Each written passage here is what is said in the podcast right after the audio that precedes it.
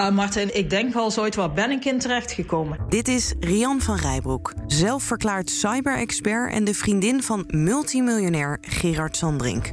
Je kan haar kennen van Nieuwsuur, waar ze vertelde over geldspuwende pinautomaten, of misschien van de smart blockchain waarvan wij niet begrepen wat het was en waarvan Rian van Rijbroek ook niet bleek te kunnen vertellen wat het was. Sinds Rian van Rijbroek in het leven is gekomen van Gerard Sandrink, is alles anders. Zowel privé als zakelijk. Hij ziet zelf ook echt wel een verandering die er geweest is. Maar hij ervaart dat zelf als dat hij een soort slachtoffer is van een heel groot complot. Het FD vertelt je het verhaal van Gerard Sandrink, de eigenaar van IT-bedrijf Centric en bouwbedrijf Structon, in het eerste seizoen van Achter gesloten deuren.